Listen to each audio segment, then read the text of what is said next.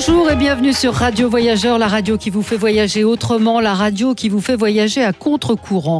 Et si cette année vous décidiez de choisir votre destination de voyage en fonction d'un grand événement, il y a une ferveur, une ambiance particulière dans une ville qui accueille une grande manifestation, que ce soit pour l'année qui vient, les Jeux Olympiques à Tokyo, l'Expo Universelle à Dubaï, le 250e anniversaire de la naissance de Beethoven ou encore le Grand Prix de Formule 1 qui se tiendra pour la première fois à Hanoï. Le choix ne manque pas, ces événements sont l'occasion de partir à la découverte de nouvelles destinations.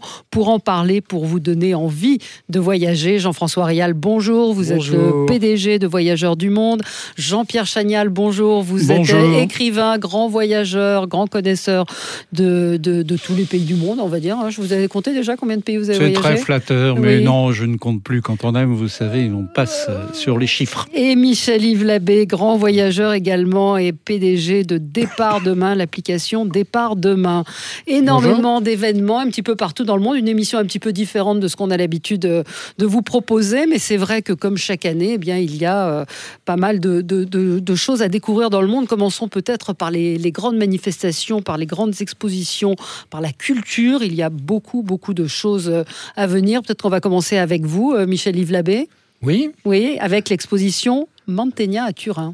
Oui, alors absolument, l'exposition Mantegna à Turin, c'est un grand moment, puisque cette exposition, elle est déjà ouverte et elle va durer jusqu'au 4 mai.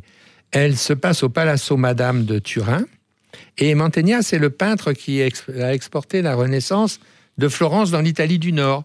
C'est un peintre hyper doué, dessinateur et coloriste exceptionnel, était reconnu de son vivant, il a vécu riche et célèbre. Il a d'ailleurs vécu à Mantoue, plutôt qu'à Turin. L'expo de Turin est la plus grande qui lui soit consacrée. Ça se passe dans les salles grandioses du Palais Madame. Turin, vous le savez, ça a été la capitale d'un grand royaume, le royaume de Piémont-Sardaigne et Savoie. Elle en a gardé des palais, des monuments, des places splendides. Et contrairement à l'image industrielle qu'on lui donne, c'est une ville très plaisante, avec de nombreux musées, dont un de l'automobile, évidemment, et un musée égyptien, qui est le deuxième dans le monde après le British Museum, sans compter un étonnant musée du cinéma qui enchantera petits et grands. Alors, c'est surtout une capitale gastronomique de l'Italie, à l'instar de Lyon. D'ailleurs, vivement le TGV Lyon-Turin, on puisse déjeuner sur le Rhône et dîner sur le Pô. Ça fera plaisir aux écolos. Vous pouvez y aller en mars, même s'il pleut. La ville a des kilomètres de galeries couvertes. C'est une belle ville ou pas, Turin ? Ah, c'est une très belle ville, très belle ville, oui, contrairement à ce qu'on pourrait croire. C'est une ville qui a une image qui est très dommage, mais c'est une très belle ville, une ancienne capitale. Et alors, un petit tuyau, allez aussi au château de Rivoli, c'est aussi la bataille de Rivoli. C'est un endroit splendide, un château du XIIe siècle, qui a été merveilleusement restauré, qui est classé au patrimoine mondial et qui est devenu un musée d'art moderne, dont les collections viennent de s'enrichir encore d'un legs absolument fabuleux d'un riche Turinois. Donc voilà une destination absolument magnifique. Est-ce que c'est une bonne idée, Jean-François Rial, de voyager, d'aller dans un endroit où il y a une grande manifestation ? C'est une très bonne question. J'aurais dû commencer par ça. Non, mais c'est une très bonne question, parce qu'à partir du moment où un des leitmotifs de voyageurs, c'est de voyager à contre-courant, ça peut paraître paradoxal. Mais l'exemple que vient de donner Michel-Yves, il est excellent, parce que Turin, il n'y aura jamais énormément de monde. C'est une ville totalement délaissée sur le plan touristique, qui est exceptionnelle sur son architecture, sur sa gastronomie et sur son art de vivre italien. Et en plus, on peut en profiter pour voir cette exposition rare. Donc, ça dépend. Je dirais que ça dépend. Il y a clairement des manifestations dans lesquelles, moi, personnellement, je ne me rendrai pas pour éviter la foule sur certaines destinations, mais ça dépend. Et je trouve que cet exemple-là est très intéressant. Et les capitales culturelles européennes, chaque année, sont souvent des villes totalement méconnues. Et c'est une bonne façon de les mettre en lumière. Oui, donc d'y aller, mais pas forcément... les grands événements, vous en pensez quoi ? Ça dépend des événements, c'est toujours un peu la même question. Turin, typiquement, c'est un très bon événement pour y aller. On peut tomber sur des événements où, effectivement, inutile de rêver.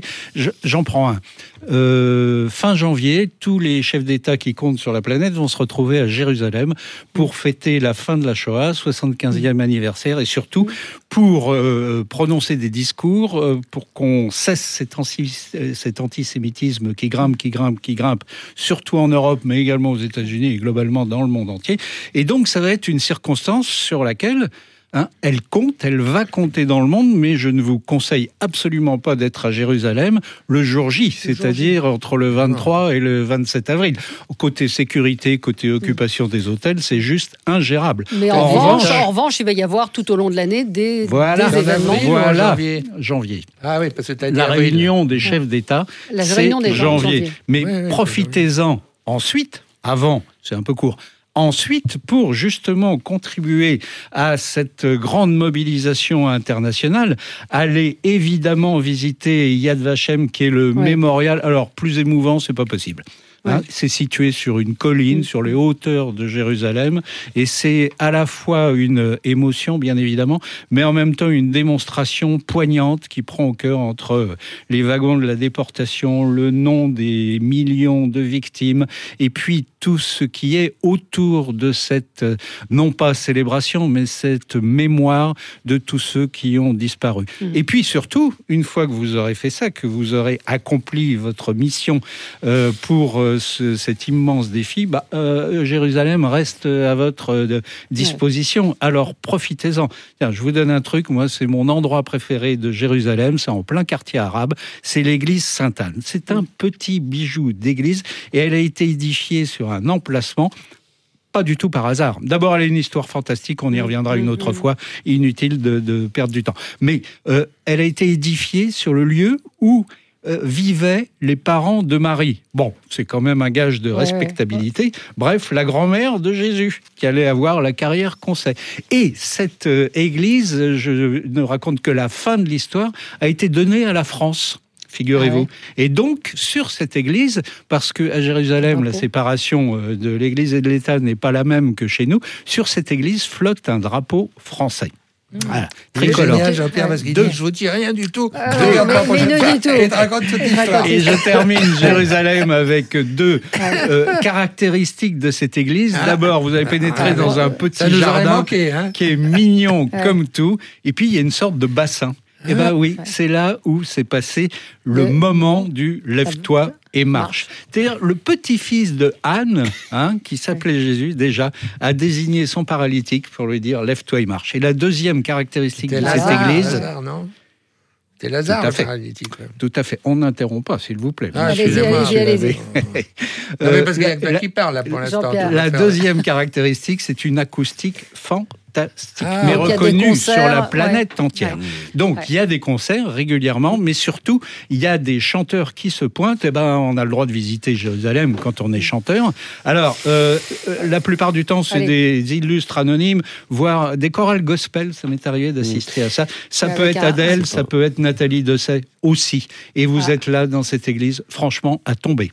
C'est pas gênant qu'il soit long sur Jérusalem, parce que c'est impensable d'avoir vécu une vie de voyageur et de ne pas être allé plusieurs fois à Jérusalem. Donc tous les prétextes sont bons là pour le coup. Non mais c'est pas le fait qu'ils soient longs, c'est le fait qu'ils disent je vous dis rien, je garde pour la prochaine fois. Un petit tuyau, parce que j'y suis allée il y a pas très longtemps à Jérusalem pour visiter le Saint-Sépulcre. Allez-y à 19h.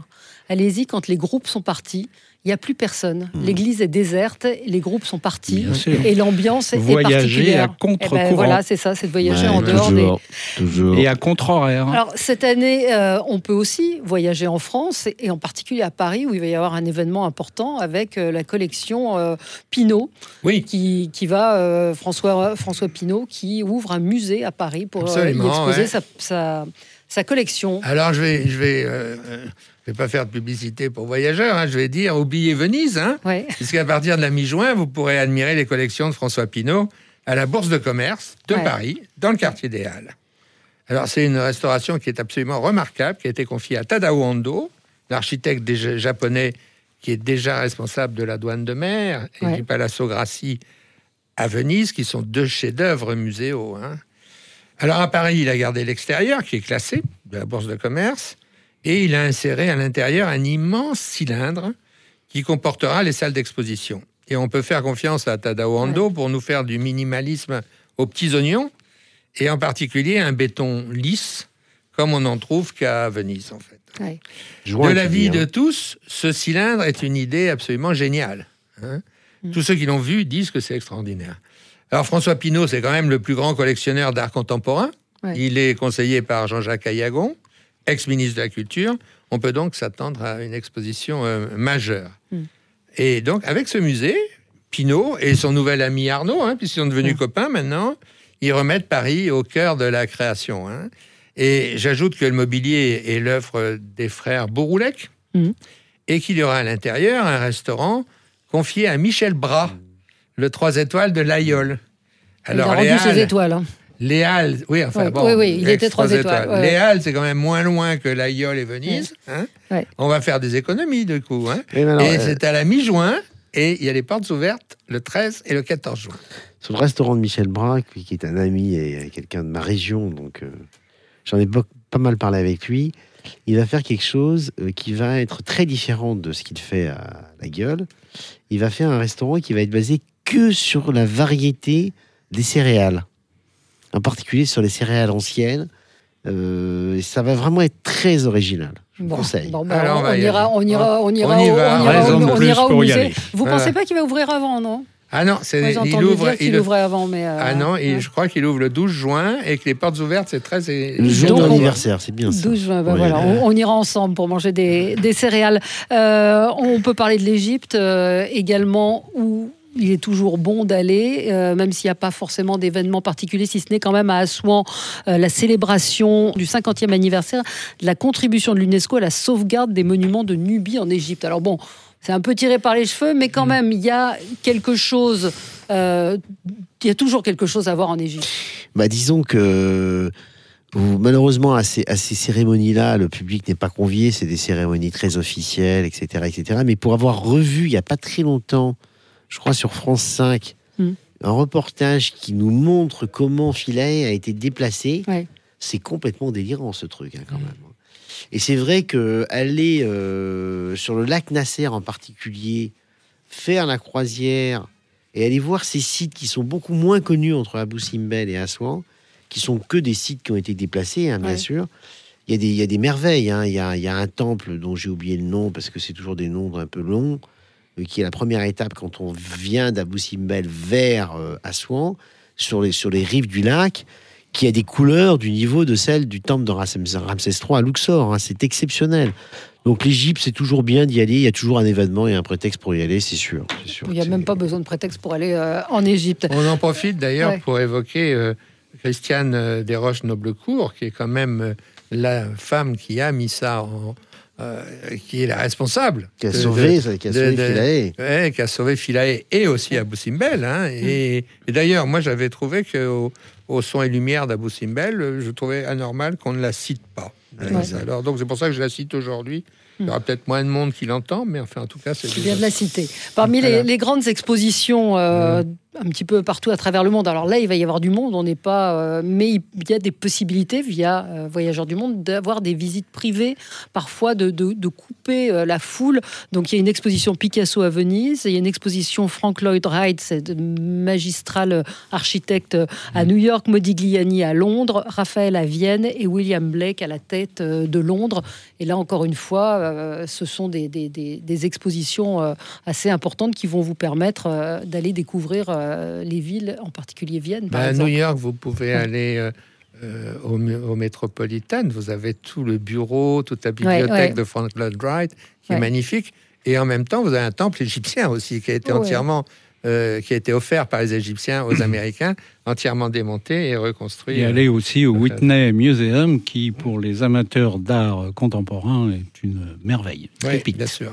Qu'est-ce qui est prévu pour l'anniversaire de la naissance de Beethoven chez Yves Labbé? Là, je ne veux pas vous le cacher, hein, tout le monde en parle, c'est le 250e anniversaire de la naissance de Beethoven. Alors, on va commémorer ça un peu partout dans le monde, et spécialement à Bonn, où il est né, et où il a vécu les 22 premières années de sa vie, et puis aussi à Vienne, où il a passé sa vie de compositeur, 35 ans, et non sans changer 65 fois de domicile.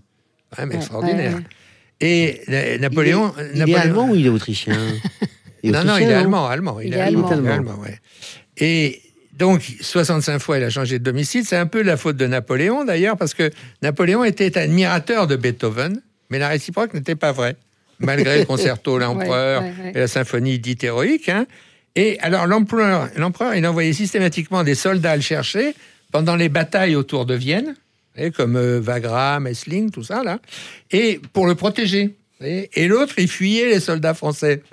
Et donc, il changeait chaque fois qu'il le pouvait de domicile. Bon, alors, il y a un parcours, hein, d'ailleurs, dans Vienne, des domiciles de Beethoven. Donc, alors, il y a de multiples cérémonies à Vienne, mais surtout à Bonn.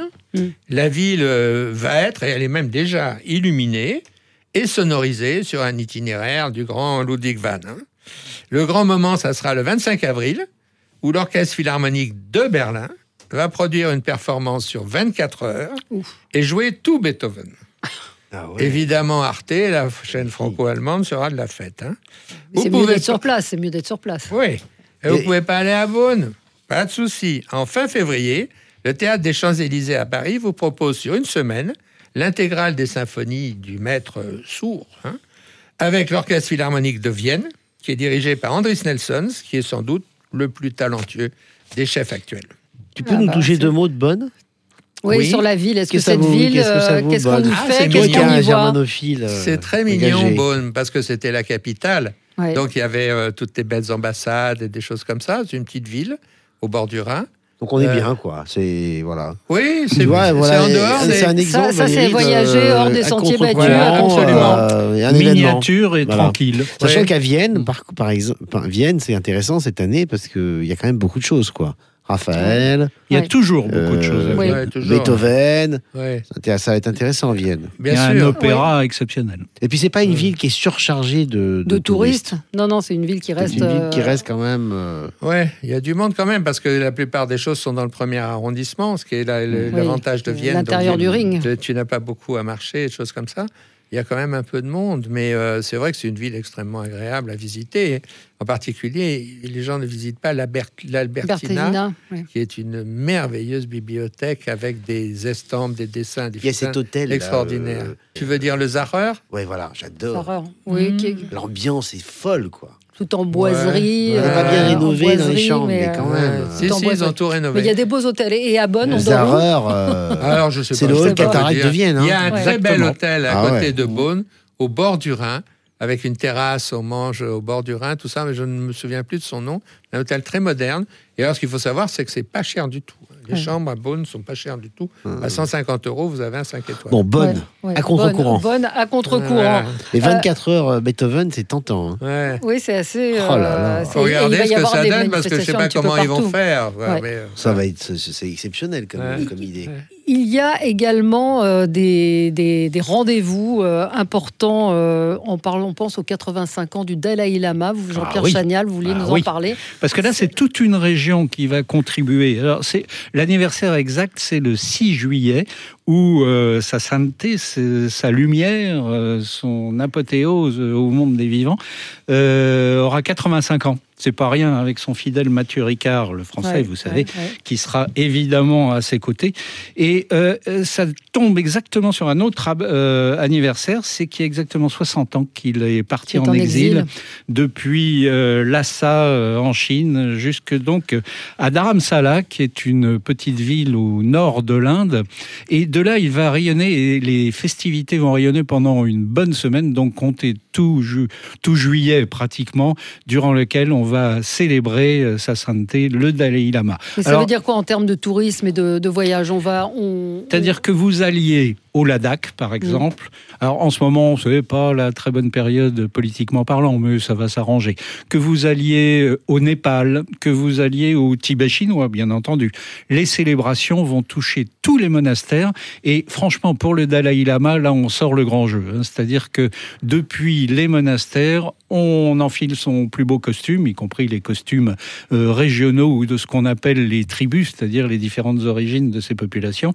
On pratique la danse, on pratique le chant, la musique, les sports. Bref, c'est un mois sur lequel on peut compter sur une animation permanente, où que vous soyez, sur les 2-3 000 kilomètres qui séparent Leh au Ladakh de Lhasa au Tibet chinois. Voilà. Alors, il va se passer plein de choses. Hein. Profitez-en. Profitez-en d'abord pour assister et participer. Ces gens-là sont d'un accueil juste fantastique. À Dharamsala, ça sera bien sûr le lieu où il faut être. Donc, c'est en Inde, je vous le rappelle, ouais. À 1700 km d'altitude. C'est une vraie petite ville où il se passe plein de choses parce que le pèlerinage est constant. C'est-à-dire que vous croiserez en permanence des files de pèlerins habillés de leur toge, alors rouge, orange, bref, il y a toutes les couleurs de la sainteté tibétaine, pardon. Les quatre écoles. Et vous, voilà, exactement. Et vous pourrez en profiter, donc, pour visiter un peu. Alors là, je ne raconte pas, c'est une destination exceptionnelle, mais si ce n'est pas accès, en plus, vous pouvez y aller en voiture, donc c'est un gros avantage en Inde de pouvoir prendre son temps et conduire à son rythme. Mais si ça, ce n'est pas possible, vous avez d'autres solutions. C'est pas toi qui conduis, hein, tu as un chauffeur. Quand tu le peux, oui, ou c'est mieux d'avoir un chauffeur de toute façon, mais il y a certaines circonstances qui permettent quand même de... Sinon, moi, je vous recommanderais bien une randonnée, la randonnée entre Pokhara au Népal et le plateau du Mustang, ça aussi c'est une aventure exceptionnelle. Ça prend un peu de temps. Combien de temps ? Alors pour faire le parcours dans son entier, comptez bien 1 mois. Donc ça tombe bien, c'est le mois de juillet. Et dans chaque village, parce que ça grimpe, vous montez à 5000 quand même. Mustang, tu peux le faire en 8-10 jours. En marchant bien. C'est accessible à quel niveau de difficulté ? Non, il n'y a pas de difficulté particulière. Mustang, c'est 3700. Sauf de gagner en altitude. Alors, à un moment, c'est normal. Nous n'avons pas traîné le Mustang. On se pose pendant 48 heures et on repart le lendemain, pas de souci. Il y a un autre truc à faire, profitez, c'est que si vous êtes sur le côté chinois, après tout, ça peut arriver, vous prenez le train au départ de Pékin. Il y a un train qui va jusqu'à Lhasa. Et en soi, ce voyage en train, 2 jours, c'est une aventure que vous n'oublierez jamais, avec d'une part quelques touristes, mais pas tant que ça, et surtout des Chinois qui se rendent à Lhasa. Alors là, il y en aura. Bon, le Potala reste intact, vous savez, ce grand temple où vécurent pendant quelques siècles tous les Dalai Lama qui ont précédé celui que nous avons aujourd'hui. Et le grand temple au centre de la vieille Lhasa, lui aussi est toujours aussi actif avec des gens qui en font le tour sans cesse, en faisant tourner les moulins à prière. Rien que ça vaut le coup de le voir une fois dans sa vie. Jean-François Réal, commentaire sur... c'est-à-dire que c'est des régions et une culture que je connais très bien. Alors, Jean-Pierre en a déjà beaucoup parlé, je pourrais en parler pendant 2 heures. Je rajouterais juste 2-3 petites choses. L'idée est excellente, parce que le territoire est très grand. Et donc, on peut totalement être à contre-courant et profiter de ces festivités. Son idée de faire Dharamsala est excellente parce qu'on peut passer par le col de Manali, qui est la route la plus haute du monde et qui vous donne une vision des Himalayas unique sur une route. C'est un voyage de dingue. C'est vraiment un voyage incroyable. Donc, ça vaut vraiment le coup de faire ça. Si vous allez du côté tibétain, chinois... je vous conseille plutôt d'aller dans le Kham et dans l'Amdo, plutôt que d'aller dans l'Utang, qui est le Tibet chinois officiel, parce que là, il y a des contrôles très, très, très, très stricts, et ils ennuient malheureusement en permanence les Tibétains. Alors qu'au Kham et à l'Amdo, on n'est pas dans le Tibet officiel chinois, mais on est totalement dans la culture tibétaine. C'est l'ex-Grand Tibet, donc là, vous serez tranquille. Il faut en profiter pour un peu aussi approfondir les grands concepts du bouddhisme tibétain, qui, je le rappelle, est autant une philosophie qu'une religion. Et dans sa partie philosophique, c'est probablement les gens qui ont le plus réfléchi au monde dans toute l'histoire de l'humanité sur ce qu'on appelle les causes de la souffrance psychique humaine et ses remèdes. Et ça doit intéresser tout le monde, parce que tout le monde a des souffrances psychiques, quelles qu'elles soient.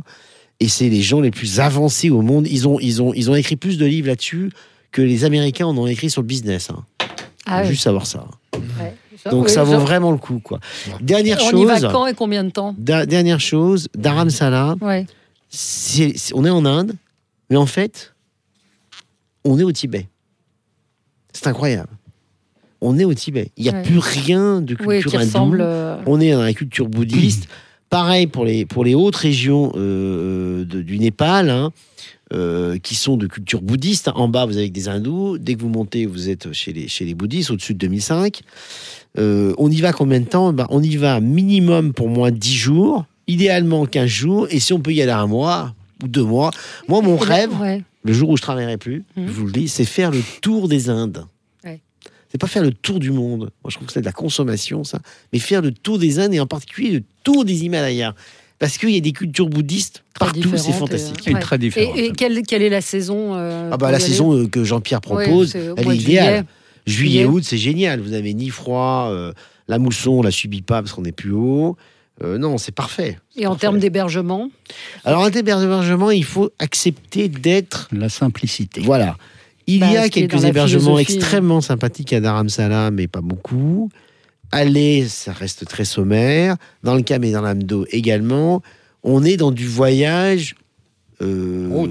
Voilà, roots, où les paysages vont être dingues. Simple. Dingues, les paysages vont être dingues, mais faut pas, on n'est pas à l'Impérial, à Delhi. Ça n'existe pas. Oui, Jean-Pierre voulait ajouter un mot. Pour alimenter, ce que dit Jean-François, une citation du Grand Précieux. Je vous la lis. Le vrai bonheur ne dépend d'aucun être, d'aucun objet. Il ne dépend que de vous.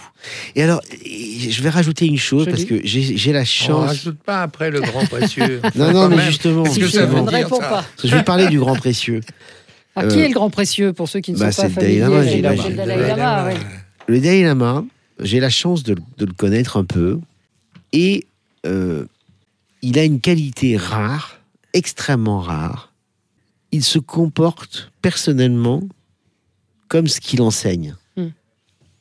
C'est quelqu'un d'extrêmement humble, d'extrêmement accessible, qui a d'ailleurs beaucoup critiqué la théocratie tibétaine. Je vous rappelle que la théocratie tibétaine, avant que les Chinois prennent le pouvoir, avec parfois des pratiques absolument inacceptables. C'est d'ailleurs un des arguments des Chinois pour justifier le fait qu'ils ont opprimé le peuple tibétain, alors que ce sont deux sujets différents.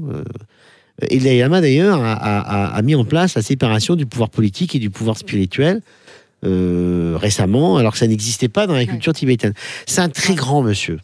C'est un très grand monsieur. Auquel on souhaite un excellent anniversaire. Bon anniversaire. Alors, comme nous sommes dans le spirituel, on va parler d'Oberammergau, je l'ai bien dit. Oberammergau, donc où il se passe quelque chose d'assez exceptionnel. Oui, alors c'est la passion à Oberammergau. Alors c'est un très joli petit village de Bavière, au pied des Alpes autrichiennes et allemandes. Et vous voyez vraiment le village de Bavière avec les façades des maisons peintes, colorées, tout ça, avec des scènes de la vie de tous les jours, tout ça. Et Oberammergau, tous les 10 ans, offre un spectacle exceptionnel qui est la représentation de la Passion du Christ. Alors, la tradition date de 1634, où les villageois firent le serment de jouer cette passion si le Seigneur, enfin Dieu, les débarrassait de la peste qui sévissait. Et le Seigneur s'active et la peste disparaît. Et donc, du coup, depuis tous les 10 ans, c'est tout le village qui se met à l'heure du spectacle. Avant-guerre, c'était un peu matinée d'antisémitisme, puisque les Juifs avaient quand même une petite responsabilité vue de là-bas, mais maintenant, ça a changé complètement. Et les acteurs sont des villageois. Ils sont plus de 2000 sur scène, avec des animaux aussi. Et donc, vous étonnez pas si le facteur à la barbe de Moïse et le charcutier d'Oberammergau, la chevelure du larron. Vous voyez. D'ailleurs, pour tous ceux qui jouent le spectacle, il est interdit de se faire couper les cheveux depuis le mercredi décembre de 2019. Il faut que ça pousse. Voilà. Alors, les représentations, elles ont lieu dans un théâtre en plein air, très joli. Il y a à peu près 5000 spectateurs sur fond de montagnes bavaroises. Superbe. C'est un beau spectacle, avec tout l'équipement qu'il faut, lumière, son, enfin très très professionnel. Ça va se passer du 16 mai au 4 octobre. On attend 500 000 visiteurs. Alors on n'est pas... Oui, parce qu'il y en a 5 000 à la fois, il y en a plus de 100, donc voilà. Et c'est la 42e fois que la Passion se déroule à Oberammergau. Si vous loupez celle-là, La prochaine, c'est 2030. Dans 10 ans. Et voilà. Ça dure 6 heures. Hein. Pas mal. Ça dure plus de 6 heures, hein, je crois. Donc c'est bien, c'est bien. Et c'est à contre-courant. Ouais. Ouais, donc c'était vraiment très, très beau. Tous les 10 ans. Tous les 10 ans. Oui, je suis allé il y a 20 ans. Oberammergau. J'ai du mal à dire. Un mot, Jean-Pierre. On va via Munich ou via Innsbruck. Et on dort. Voilà, il y a des autres. Il y a tout ce qu'on veut, comme Gasthof. Vous allez dormir chez Gasthof. On va dormir chez Gasthof. Ça me rappelle d'ailleurs un chauffeur de car, quand j'ai commencé ma carrière, avec qui on allait en Autriche, et qui disait, quand même, ce Gasthof, c'est fou le nombre d'auberges qu'il a. Il faut préciser pour les non-germanophones que ça veut dire auberge. Voilà. Un mot sur Rome, qui est toujours une destination... à propos de passion. Voilà, à propos de passion. Voilà, je sais que vous vouliez suggérer... parce que je trouve que c'est une bonne circonstance à la fois festive, de recueillement pour les chrétiens, mais on n'est pas obligé de contribuer non plus. Hein. Mais en tout cas... dans le monde entier, à titre personnel, là, je vous confie un truc qui ne concerne que moi, hein, tous les lieux de ferveur, je trouve, sont impressionnants à partir du moment où des gens... Ah, petite parenthèse, Jean-Pierre, chaque année, il fait un truc génial. Il emmène ses filles fêter la fête de Noël, le 25 décembre, quelque part dans le monde. Ouais. Je trouve ça génial. Voilà. Et parce que vous allez tout savoir. Me voici mise à nu. On va tout savoir. Mais là, c'est la bénédiction papale. Oui, alors là, vous avez le choix. Mais là, on n'est pas au milieu de. Il y a des milliers de personnes. Des milliers de personnes sur la place du Vatican. Ouais, entendons-nous. Hein, c'est un moment de recueillement qui est partagé par quelques milliers de personnes. Alors, il y a un cérémonial, alors, d'abord, les fanfares militaires, les gardes suisses sont dans leur plus bel uniforme. Il y a un régiment italien aussi qui est dédié à la protection du Vatican. Il y a une ferveur. Et une ferveur incroyable de la part d'une population. Certes, il y a des religieux, mais il y a également monsieur et madame tout le monde qui viennent là, tout simplement pour recevoir la bénédiction papale. Or, je dois avouer que ce monsieur a vraiment du charisme. On croit pas, aucune importance. Il a un charisme fou quand il se pointe. Vous savez, il y a un grand, non pas un rideau, mais une tenture qui protège la loggia, c'est comme ça que ça s'appelle, ce balcon qui est à l'étage du palais du Vatican. Et là, majestueusement, il apparaît. Alors, il apparaît majestueusement, mais un peu à la manière du Dalai Lama, c'est-à-dire avec une simplicité qu'on devine tout de suite. Et c'est ça qui est juste fabuleux. C'est-à-dire, il se pointe, et il ne parle pas tout de suite. Il commence par regarder tous ceux avec qui une sont intensité. Venus. Parce que petit détail, son intervention vaut pour tous ceux qui sont là indulgence. Surtout pour Michel, mais là c'est un combat perdu d'avance. Donc non mais moi c'est indulgence. Pas ça. Non mais attendez. Non mais là, tu es un gamin pour moi. Ouais. Parce que moi quand j'ai commencé dans le métier du tourisme, j'accompagnais des groupes à Rome. À l'époque, le pape sortait tous les mercredis sur la place Saint-Pierre parce que c'était avant l'attentat du Turc là. Il sortait sur la place Saint-Pierre et tous ceux qui étaient là avaient indulgence plénière. Oui. Et donc, ça, évidemment, moi j'amenais tous les petits vieux de la Côte d'Azur, là, les uns derrière les autres, et je faisais ça toutes les semaines. Ce qui veut dire que moi aussi j'avais l'indulgence plénière, j'avais même pas le temps de faire des péchés. C'est-à-dire que vous avez devant vous l'animateur de radio...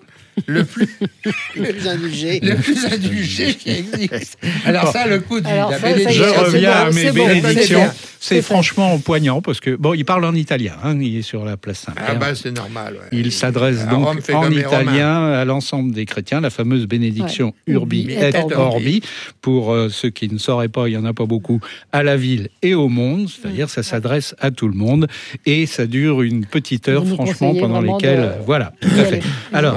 Noël, 25 décembre, Pâques, en 2020 sera le 12 avril, vous pouvez y aller, en sachant que cette ferveur, cette ambiance papale à Rome dure du vendredi saint jusqu'au mardi matin, puisque le lundi de Pâques est également célébré. C'est un bon exemple du fait que parfois il ne faut pas voyager à contre-courant. Oui, c'était ma première question. Il y a des événements. Ça, c'est un bel exemple. Bah, si sans compter le pape à Pâques, sans compter que Rome est une ville de fantastique. Et on dort où à Rome ? Hôtel de Russie. Hôtel de Russie. Mais il y a plein de choses à faire. Et puis, ne vous gênez pas pour, après la bénédiction papale, aller dévorer un plat de spaghettis en terrasse à Rome, surtout à Pâques, parce qu'à Noël, elle sera peut-être fermée. Allez quand même voir la chapelle Sixtine, parce que ça, c'est un des monuments du monde. Et puis, visiter la Villa Médicis. Je veux pas reparler d'un endroit où flotte le drapeau français, mais c'est quand même un temple de l'art avec ses expositions, ses jardins, quand même 7 hectares, qui sont splendides. Vous dominez tout Rome et c'est un vrai bonheur. Et puis souvenez-vous que cette nouvelle année, 20 et 20 devint pour devenir divin. Et d'ailleurs, à la Villa Médicis... Moi, je ne suis pas tout à fait d'accord avec vous, parce que la chapelle Sixtine, au moment des vacances de Pâques et des cérémonies de Pâques, c'est l'enfer. L'enfer. Et il n'y a rien qui te dégoûte plus que d'aller voir la chapelle Sixtine, parce que tu as le mec qui est là, qui te fait passer, tu n'as pas le droit de rester plus longtemps que ça. Dès que tu parles, les types, ils font chute et tout. Non, ça, c'est catastrophique. Il faut y retourner. Donc, il faut retourner. Il faut retourner en hiver, voir la chapelle Sixtine, le soir, dans une visite, ils disent... Bon, Chanial, pan sur le bec. Bon, non, mais attends, il faut... On peut pas tout faire. Je maintiens ma proposition, Par contre, on peut dormir à la Villa Médicis. Tout à fait. Absolument. Très roots. Ouais. Très roots. Et c'est... Il n'y a pas beaucoup de gens. C'est roots, c'est pas le Tibet, mais quand même. Mais c'est très, très sympa. Oui, bien sûr. Et alors, ça se réserve longtemps à l'avance ? Ils ont refait... Très peu de chambres. Ils ont refait l'hôtel de la ville aussi à Rome, au cas où vous voudriez une bonne adresse en dehors de la Villa Médicis. De la Villa Médicis. Il y a deux grands événements Il y aura deux grands événements, les Jeux Olympiques et l'exposition universelle de Dubaï. Parlons de l'exposition universelle peut-être. Oui, alors ça c'est le big événement de l'année 2020. Ça commence le 20 octobre et ça dure jusqu'au 10 avril 2021. Et c'est la meilleure saison à Dubaï, parce qu'il ne fait pas trop chaud, le soleil est garanti. Il y aura un record de 192 pavillons de pays différents, ce qui est énorme. C'est énorme. Dont la France. Bah oui, bien sûr. Forcément. Il y a toujours un pavillon de la France, bien sûr. Le thème, on est connecter les esprits, construire le futur. Donc là, il y aura 3 grands pavillons thématiques, dont un, je n'ai pas bien compris ce que c'était. Un autre, c'est la mobilité. Et le troisième, c'est la durabilité, pour faire plaisir à Jean-François, n'est-ce pas ? À Dubaï, c'est bien, ça va bien ensemble. Je suis désolé, ils savent faire. Je ne vois pas l'intérêt de l'exposition universelle. Je ne vois pas quel est l'intérêt. Vous n'aimez pas ça. Non, mais je vais vous le dire. On a le droit d'aimer la chapelle Sixtine. On va plonger dans un univers futuriste, de robots, d'impression 3D, de réalité augmentée, et ainsi de suite. C'est un grand coup de futur. Mais ce sera surtout une fabuleuse exposition de modernisme, avec au moins une centaine de pavillons qui sont des œuvres d'art architecturales. Et Dubaï en elle-même, c'est un splendide spectacle de gratte-ciel, il y a un skyline absolument prodigieux. Les plus grands architectes mondiaux se sont donné rendez-vous là-bas à Dubaï et à l'expo. Et de nuit, ça va être absolument somptueux. Alors sur place, il y a 200 restaurants. Donc, avec toutes les cuisines du monde, donc là, c'est toujours ça. Et alors, petit tuyau perso... Pas d'alcool. Pas d'alcool dans les restaurants. Si, oui, bien sûr. Si. Dans les hôtels, oui, mais pas... Non, il y aura à l'expo. Ouais. Et petit tuyau perso, alors, allez surtout visiter le pavillon de la Corée du Nord. Ah. Alors, moi, je vais chaque fois à toutes les expositions universelles... Ils y participent à chaque fois ? Ils participent, et je vais voir le pavillon de la Corée du Nord, parce que vous y verrez comment les Nord-Coréens vivent une vie absolument radieuse, sous la houlette de leur leader suprême, Kim Jong-un, et c'est généralement tellement kitsch que vraiment ça vaut le déplacement. Alors, vous avez 173 jours pour aller à l'expo de Dubaï, mais faites-le au début de l'expo. Il faut toujours visiter ces expositions universelles au début. Plus on s'approche de la fin de l'expo, plus il y a de monde, et les queues pour les pavillons les plus spectaculaires sont alors extrêmement dissuasives. Voilà. Mais ça va être, sur un plan esthétique, cette expo de Dubaï va être absolument magnifique. Voilà. Et quand Jean-François dit « Je ne vois pas pourquoi Dubaï parle de durabilité et de choses comme ça », je te signale quand même qu'à côté de Dubaï, à Masdar, il y a la première ville carbone neutre au monde. N'est-ce pas ? Exact. Ce sont les Émirats Arabes Unis. Voilà. Donc, mais la contradiction ne les a jamais beaucoup dérangés, ces gens. Non, mais nous, on est toujours bons à critiquer. Voilà. On est toujours bon à critiquer. Non, moi, je dis, il faut avancer les choses. Voilà. Et je vous dis que cette exposition sera quelque chose d'extraordinaire. Parce que celle de Milan était un peu décevante. Il y avait des très très beaux pavillons, dont le plus beau à Milan était celui des Émirats Arabes Unis, qui avait été fait par William Foster. Oui, j'ai dit, tu sais, tu es très bon, parce que du coup, j'ai envie d'y aller, mais je vais y aller avec toi. Oui, on ira ensemble. Bon, on va faire un petit voyage. Mais vous n'avez pas fini avec les expos, vous allez voir. Voilà. Sport, parlons un petit peu sport. Il y a un événement... qui est le Grand Prix de Formule 1 qui se déroule pour la première fois au Vietnam, à Hanoï. Tout à fait. Alors, c'est une première, donc on en parle. Il faut reconnaître que c'est un projet, un événement qui est très surprenant pour deux raisons. D'abord, on ne savait pas que le Vietnam disposait d'une telle fortune pour organiser un Grand Prix de Formule 1, d'autant qu'il faut installer un circuit.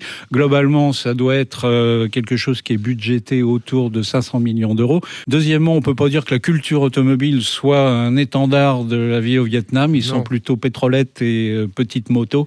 Donc, c'est très étonnant.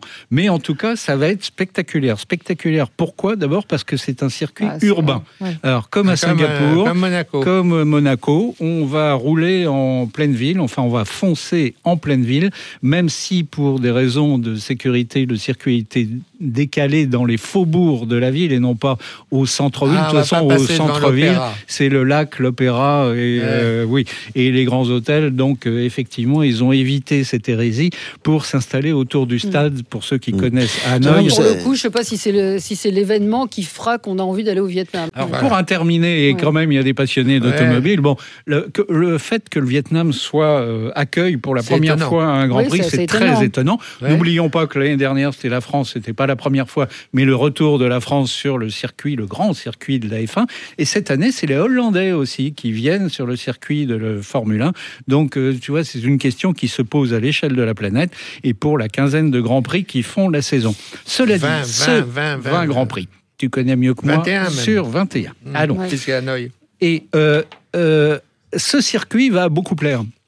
D'abord parce que 55 tours à faire pour un peu plus de 300 km, avec 22 virages et surtout, ça sera atypique, deux lignes droites, dont une de 1500 mètres. 1500 mètres, ça permet à ces bolides de défier toutes les lois de la gravitation roulant à plus de 300 km/h et surtout, ça permet de se doublé. Ah, Jean-François, il est sous la table.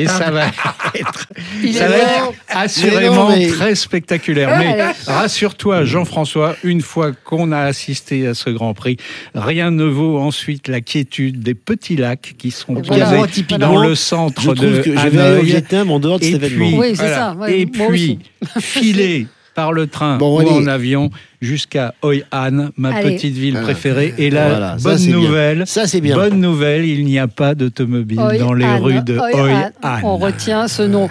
On n'a pas le temps, évidemment. Il y a une multitude d'événements. Il y aura les Jeux Olympiques à Tokyo, le Super Bowl à Miami, vous voulez le suggérer. Marathon de New York. Bon, ça, c'est un petit peu des choses qui reviennent tous les ans. Les élections présidentielles américaines. Oui, on va peut-être juste aux États-Unis. Je ne sais pas si on va aux États-Unis pour l'ambiance. Assurément, c'est sympa. J'aime bien cette idée, moi, d'être dans un pays quand il y a les élections. Moi, j'ai vécu ça deux fois au Brésil au moment où Lula a été élu et en Haïti sur une élection complètement rocambolesque où il y avait 42 candidats. C'est assez sympathique, c'est une bonne idée en fait. Alors aller aux États-Unis début novembre pour 1er novembre le marathon, 3 novembre les élections. Ouais, c'est un bon plan ça. Et puis New York, c'est génial de toute façon. De toute façon, il se passe toujours quelque chose. Le marathon, c'est fantastique et en plus maintenant on peut s'y inscrire plus facilement qu'avant parce que la demande est paradoxalement un peu moins forte. Étonnant, il n'y a pas d'explication particulière. Je pense que les attentats de Boston ont fait du mal. Il y aura quand même 50 000 participants attendus cette année. Ouais. Une carte postale, Michel-Yves ? Eh bien oui, alors ce coup-ci c'était difficile de faire une carte postale sur un endroit précis, parce qu'il y a tant d'événements différents dans le monde. Alors, connaissant le peu d'appétence de Valérie et de Jean-François pour les expositions universelles, et mon côté malicieux, pas vrai, je viens avec toi. Je me suis penché sur leur histoire et sur ce qu'elles nous ont apporté. Et ça, c'est pas rien. Écoutez plutôt. Alors, une exposition universelle, ça a lieu de nos jours tous les 5 ans et elle dure 6 mois. D'ailleurs, mon opinion est que nous aurions dû, à Paris, nous battre pour l'exposition de 2025 au lieu des JO de 2024. Au moins, on aurait eu des visiteurs durant 6 mois, donc beaucoup plus longtemps que pour les JO, et beaucoup plus de visiteurs. Et de plus, ce sont les pays invités qui bâtissent les pavillons, pas comme les piscines, patinoires, stades de curling et autres vélodromes qui coûtent la peau et qui nous restent sur les bras passer les JO. Enfin, ceci dit, ça commence quand, les expos ? En 1851, à Londres. Le thème en est, on s'en douterait, l'industrie. C'est le début de l'ère industrielle, quand on a commencé à carboner, Jean-François, tu vois ? Alors, 6 millions de visiteurs à ce moment-là, des presses à vapeur, un marteau-pilon, etc. On s'enthousiasme pour le progrès. Et un monument, le Crystal Palace, un magnifique édifice de verre qui brûla malheureusement en 1936. Et le seul souvenir, c'est un club de foot aujourd'hui. Et alors, presque immédiatement, la France réplique. En 1855, une exposition sur le thème agriculture, industrie et art. 5 millions de visiteurs, moins bien que les Anglais, mais de cette expo date le classement des grands crus de Bordeaux, 1855. Hein ? Balle aux British, en 1862, autre expo à Londres, toujours l'industrie pour thème, 6 millions de visiteurs, 39 pays participent. Rebelote pour la France, 1867, 5 ans pile et une autre expo, même thème qu'en 1855. Alors là, on commence à y prendre goût, et il y a 15 millions de visiteurs pour 42 pays exposants. Et on doit à cette expo le Champ de Mars à Paris. Et curieusement, le beau Danube bleu, la valse de Strauss, qui fit un bide complet l'année précédente à Vienne, trop swingé sans doute pour les Viennois, et un triomphe à Paris lors de cette expo. En 1873, les Autrichiens, puisqu'on en parle, ils rentrent dans la valse, thème culture et éducation, 7,5 millions de visiteurs au Prater, qui est le grand parc de Vienne, de multiples soucis par contre, dont celui d'un ballon captif qui ne voulut plus être captif, et qui rompit ses amarres et prit avec les passagers à l'intérieur. Et donc, il a pris la clé du ciel avec ses passagers. C'était un peu la fille de l'air, en fait. Hein. Mmh. On doit à cette expo viennoise les water closets publics, découvertes ô combien précieuses. Voilà. 1876, c'est à Philadelphie que ça se passe, 16 millions de visiteurs. On fête les 100 ans de l'indépendance de l'Amérique. Résultat, on découvre le téléphone et on y invente le ketchup Heinz. Pensez-y la prochaine fois que vous allez au McDo. 1878, 2 ans à peine, et Paris remet le couvert. Thème, technologie nouvelle. Une sorte de CES Las Vegas, mais à Paris. 16 millions de visiteurs quand même. Hein. La totalité du Champ de Mars est recouverte par un pavillon façon serre. 420 000 mètres carrés, 42 hectares d'exposition de machines toutes d'avant-garde. Et l'attraction principale, c'est la tête de la Statue de la Liberté, avant qu'on l'envoie, qui était exposée là, avant qu'elle soit expédiée outre-Atlantique. Et de cette expo, d'ailleurs, date aussi le braille. C'était la première fois qu'on mettait le braille. En 1880, une expo à Melbourne fait un flop, 1 300 000 visiteurs, mais c'est loin l'Australie, surtout à l'époque. Hein. Et guère mieux en 88, à Barcelone, 2 millions de visiteurs. Mais il faut dire que Paris prépare sa 4e expo, 1889. Centenaire de la Révolution oblige. 32 millions de visiteurs. Et la Tour Eiffel. Alors, Chicago suit en 1993 avec 27 millions d'entrées, 400e anniversaire de la découverte de l'Amérique, et la découverte de la lampe électrique. Et il y a une d'entre elles, d'ailleurs, qui brille depuis 1901, sans arrêt, aux États-Unis dans une caserne de pompiers. En 1900, Paris, c'est à nouveau Paris. On a les Jeux Olympiques et l'exposition la même année. On y découvre le cinéma des Frères Lumière et les escalators. D'ailleurs, à propos d'escalator, une grande question qui hante ma vie de voyageur impénitent, c'est pourquoi fonctionne-t-il toujours aux Galeries Lafayette et sont toujours en panne à Orly. Bon, enfin, en 1900... Bravo Michel Yves. On fait 50 millions de visiteurs, plus que la population française de l'époque. Puis, comme le combiné Jeux Olympiques Expo fonctionne, c'est à Saint-Louis en 1904 que ça se passe, on célèbre le rachat de la Louisiane, quelques arpents de neige, comme disait Napoléon, bilan 20 millions... Pas mal pour le Middle West de l'époque. 1906, à Milan, on découvre les tramways électriques. 1915, c'est à San Francisco que ça se passe.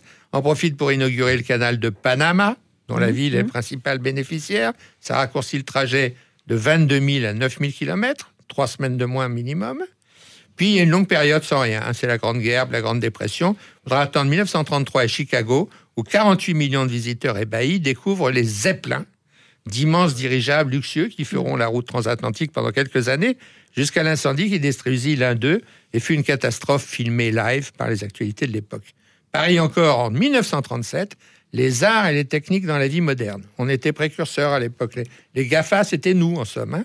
31 millions de visiteurs, il nous en reste le palais de Chaillot et le palais de Tokyo. Voilà. Alors, les expositions sont moins à la mode par la suite, mais il y a bien de ci, de là, quelques expos spécialisées, mais ça reste relativement confidentiel. New York, en 1940, ils ne sont pas encore en guerre, il faut 45 millions de visiteurs sur le thème « Bâtir demain ». Il en reste « Clutching Meadow ». Il y a même eu une exposition universelle à Port-au-Prince, en Haïti, en 1949. Ça n'a pas vraiment fait recette. On va attendre 58 et Bruxelles pour retrouver les foules, 41 millions, qui passent par l'Atomium, qui existe toujours, et on doit à cette expo le Heysel, qui est un célèbre parc, et un stade de foot.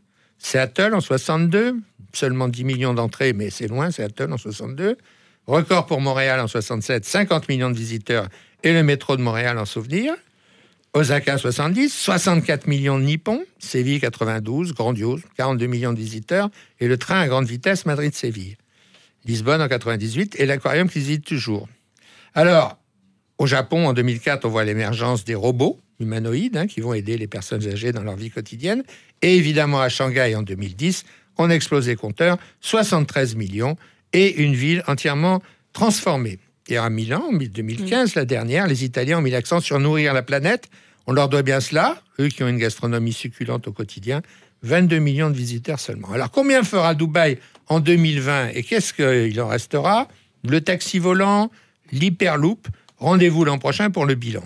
Alors, vous m'excuserez parce que l'énumération était un peu longue, mais l'essentiel, c'est de conserver à l'esprit que de grandes inventions ont vu le jour lors de ces rendez-vous de la modernité. Sans compter que l'architecture des pavillons est sans doute ce qui est le plus spectaculaire. Chaque pays est en compétition, les archistars mondiaux sont tous sollicités et signent des merveilles. Et de nuit, c'est encore plus beau. Et croyez-moi, à Dubaï, cette année, vous allez adorer. Et on va dormir où à Dubaï ? Ah, à Dubaï, on va dormir aux résidences, dans le cadre du One and Only. C'est de loin mon hôtel préféré. Voilà. Eh bien, merci à tous les trois pour toutes ces idées, tous ces événements qui nous ont donné des envies de voyage. À la semaine prochaine.